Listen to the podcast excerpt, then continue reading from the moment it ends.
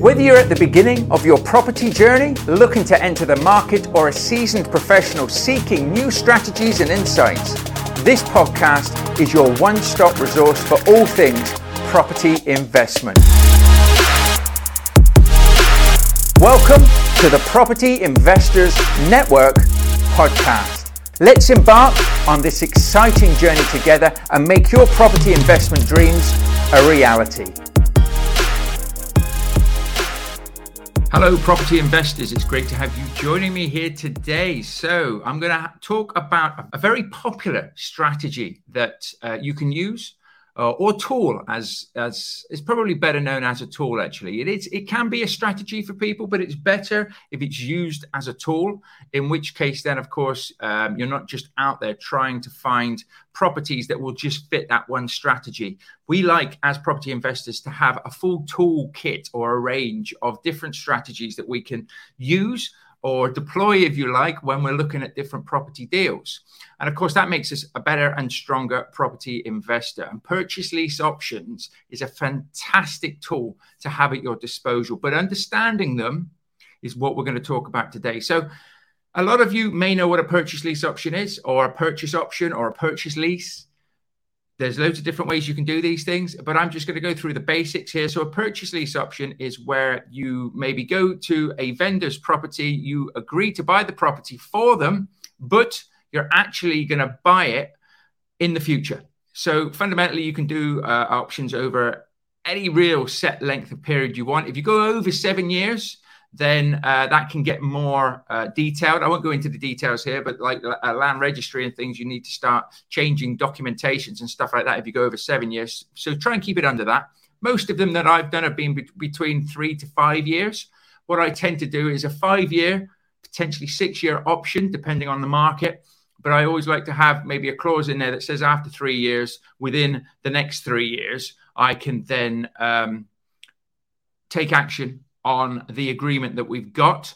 And of course, I can then look to purchase the property. That way, it just gives us that little bit of wiggle room depending on what the market is doing at the current time. Of course, if the market crashes, I might not be able to get a mortgage on the property if I need a mortgage to buy at that time because house prices might have dipped and it might not be worth what we're currently agreed.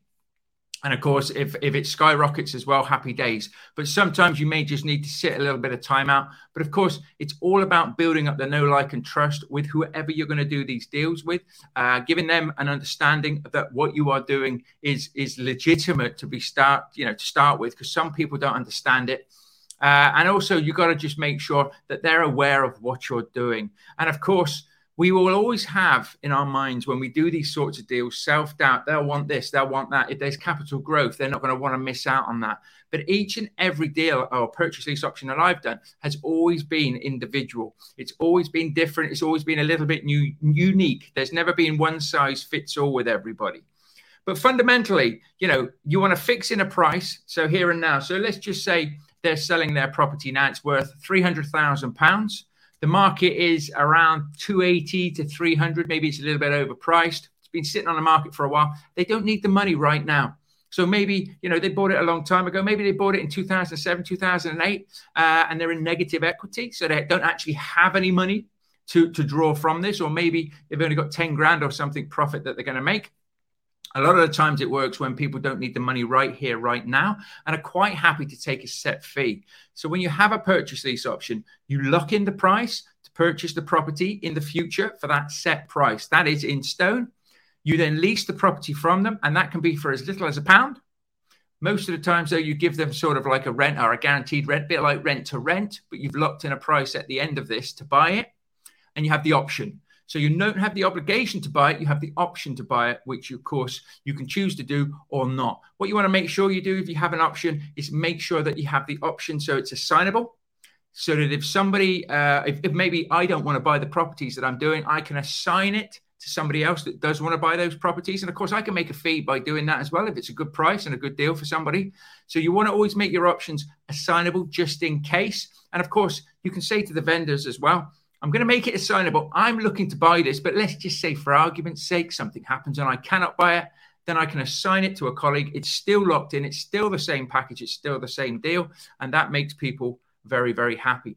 And of course, if you can get rid of their negativity and their doubts on doing something like this and make it so that they don't feel like it's a risk, you put yourself in a better place, better position to be able to get these sorts of deals over the line.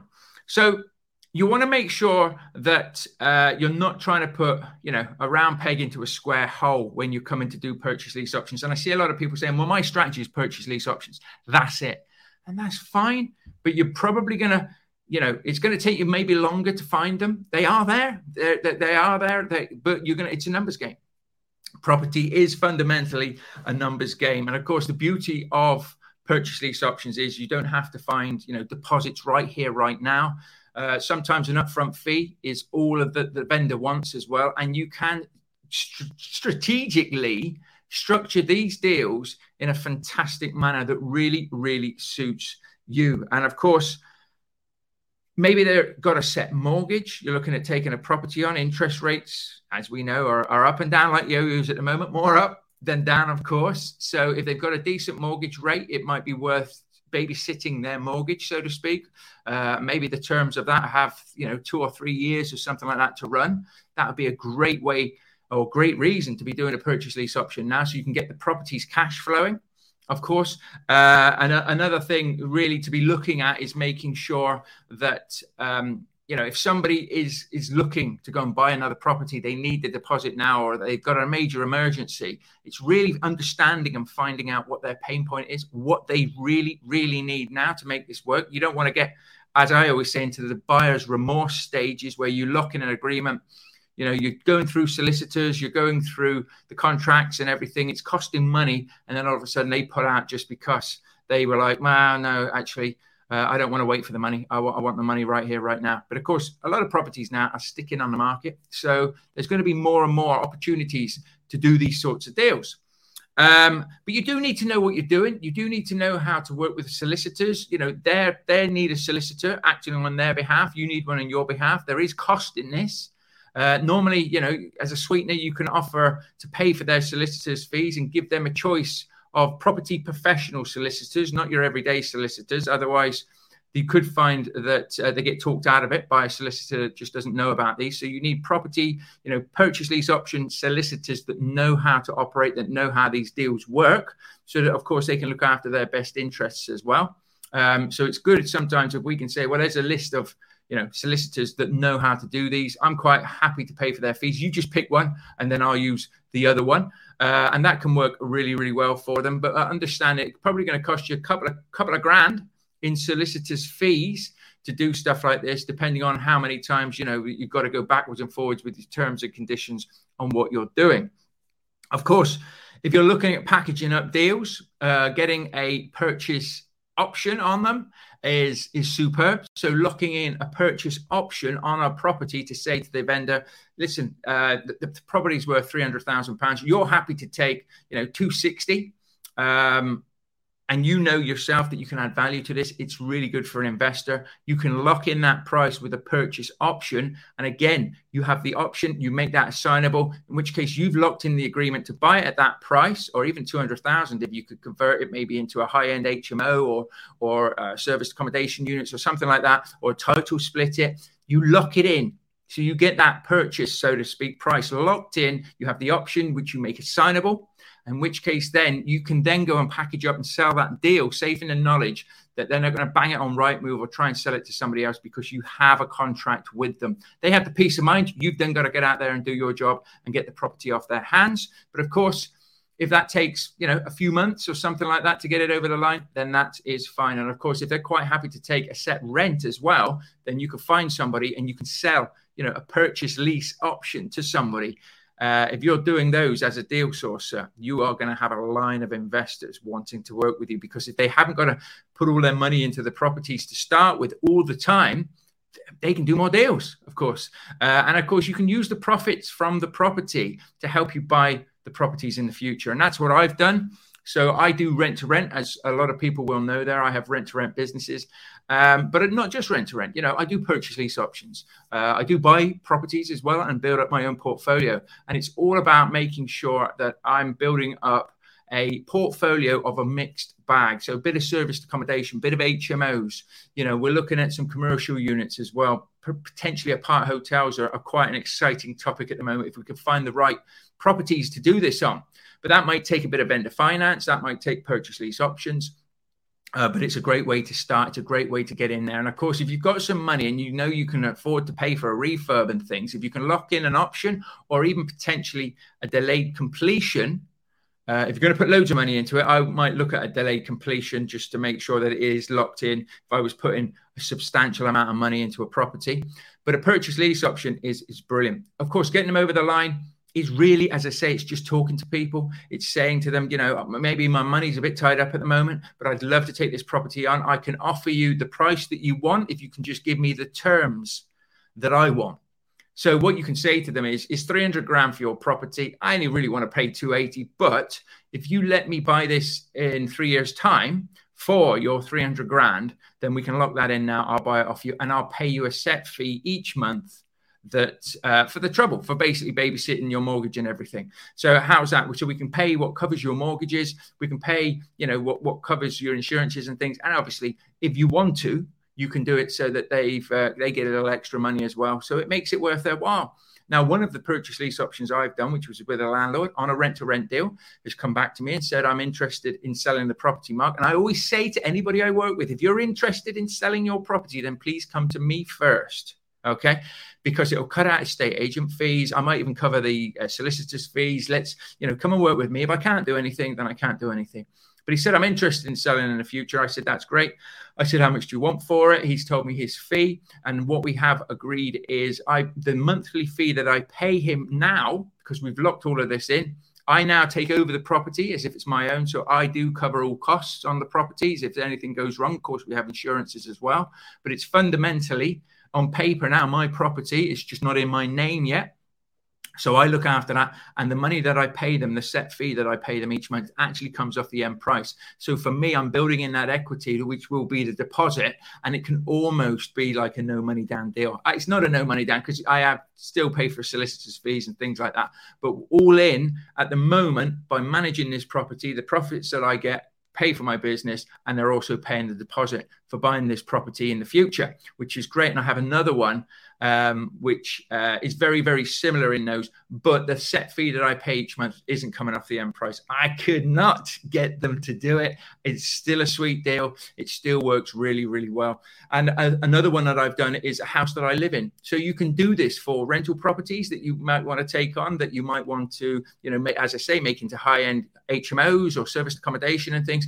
Or you could just see a property that you like yourself that you want to live in. And that's what I did last year. So I saw a property, uh, it was really, really nice uh, on the market.